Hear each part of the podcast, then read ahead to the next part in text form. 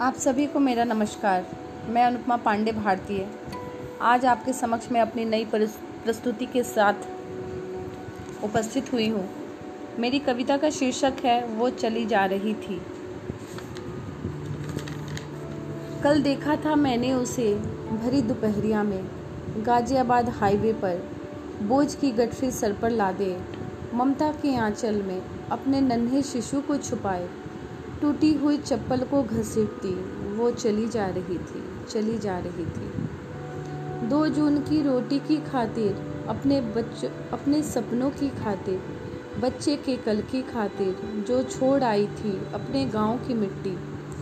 छोड़ आई थी अपने सगे संबंधी, भूल चली थी गाँव की गलियाँ, शहर की चकाचौंध में, आज वही चली जा रही थी तार तार हुए सपने को। अपने दामन में समेटे। टूटी हुई चप्पल को घसीटती, वो चली जा रही थी, चली जा रही थी। देखा था मैंने उसे, कोशिशें कितनी की थी उसने, खुश रहने की, इस भीड़ भरे शहर में। अपनों से दूर अजनबी शहर में, ढोती थी सर पर अपने, वो गारे का तसला, और चढ़ती जाती थी जीने पर। बहुमंजिली इमारतों की पर थकती नहीं थी कभी। अपने शिशु को पीठ पर बांधे, चमक उठता था उसका चेहरा मेहनत के पसीने में। जोड़ रही थी पाई पाई अपने शिशु के कल के लिए, बुन रही थी ताने बाने अपना नीर सजाने के लिए। आज वही चली जा रही थी अपना बर बिछौना समेटे। टूटी हुई चप्पल को घसीटती वो चली जा रही थी, चली जा रही थी।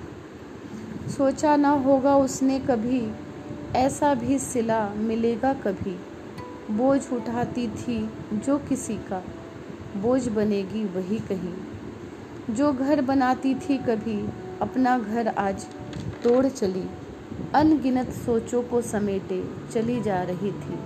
अपनी टूटी हुई चप्पल को घसीटती, वो चली जा रही थी, चली जा रही थी।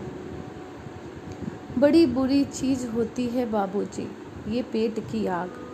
उस पर भी भारी कितनी दारुण होती है, ममता की ये आग। झुलस रही थी खुद भी और झुलस रहा था उसका लाल, पाले मन में आस, पीछे छोड़ शहर का दंस। चल पड़ी थी वो अपनों से मिलने, खींच रही थी उसे अपनी माटी की गंध। चिर जिजीविसा के संग कि फिर से लहलहाएगा। उसका आँगन।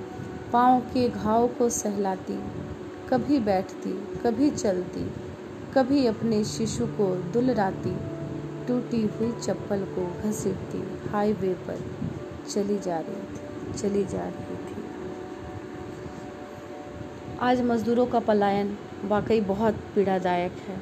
मन की अभिव्यक्ति को प्रस्तुत करने के लिए मेरी ये माध्यम, मेरी कविता आपको कैसी लगी? बताइएगा ज़रूर। नमस्कार।